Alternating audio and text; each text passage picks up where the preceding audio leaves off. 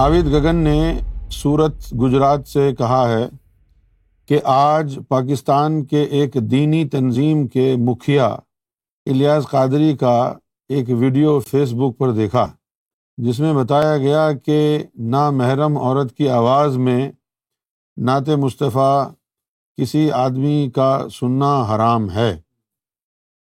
بڑے ہی مرتد لوگ ہیں یہ۔ پوچھیے کیوں ہیں یہ مرتد؟ ان سے کوئی جا کے صرف یہ پوچھ لے کہ ساڑھے تین لاکھ احادیث بی بی عائشہ سے جو روایت کردہ ہیں، صحابہ کرام نے بی بی عائشہ کی آواز سنی ہے تو احادیث کو ان سے روایت کیا ہے۔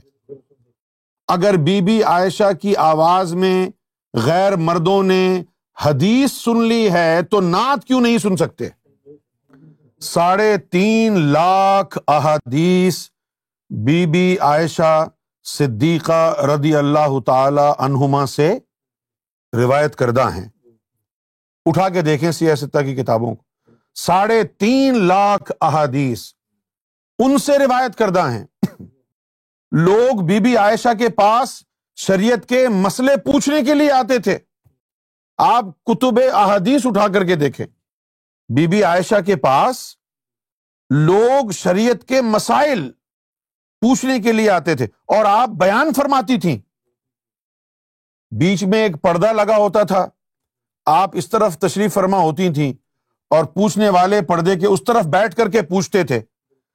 آپ کو ان کی آواز آتی تھی اور ان کو آپ کی آواز آتی تھی جو مسئلے کا جواب دیتی تھی تو جب عام آدمی نے حضور صلی اللہ علیہ وسلم کی زوجہ محترمہ کی آواز سنی ہے اور وہ حدیثیں بیان کر رہی ہیں اور وہ علم دے رہی ہیں، وہ گنا نہیں ہے۔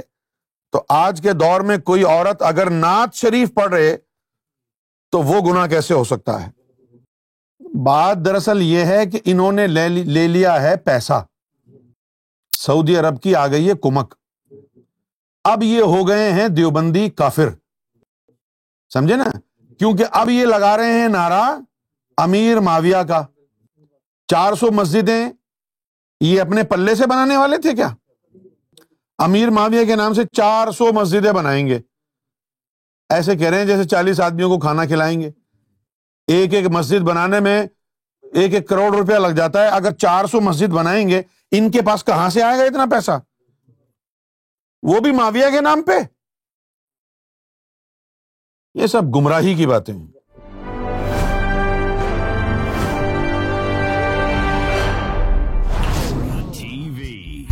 Bringing light love and peace in your life